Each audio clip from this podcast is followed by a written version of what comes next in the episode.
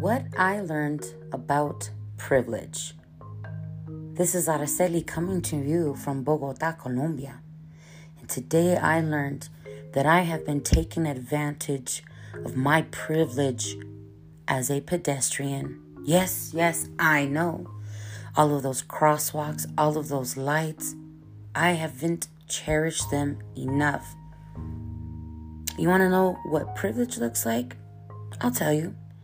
It's crossing the street here in Bogota and seeing a bus and thinking, that bus is going to stop for me. They see me crossing the street.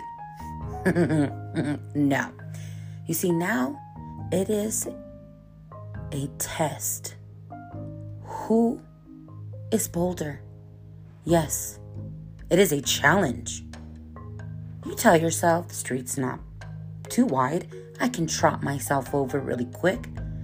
But you see, if you aren't quick enough, you will be clipped by a bus, a taxi, a motorcyclist. Shoot, people on bikes don't even care out here. Mm hmm. And you tell yourself, is it worth it? Mm hmm. And the thing is, if you get clipped, it's your fault because you were not fast enough. And you could have used the crosswalk, you could have used the light that says you can walk. No, no, no. No, no, no. Those are like for decoration, you know? Yeah. So when I go back to the States, I'm going to cherish those crosswalks, those lights that tell me when to wait, when to walk, even the little beeps they do when they're counting down beep, beep, beep. You know, you know, you know. Yeah, yeah, yeah.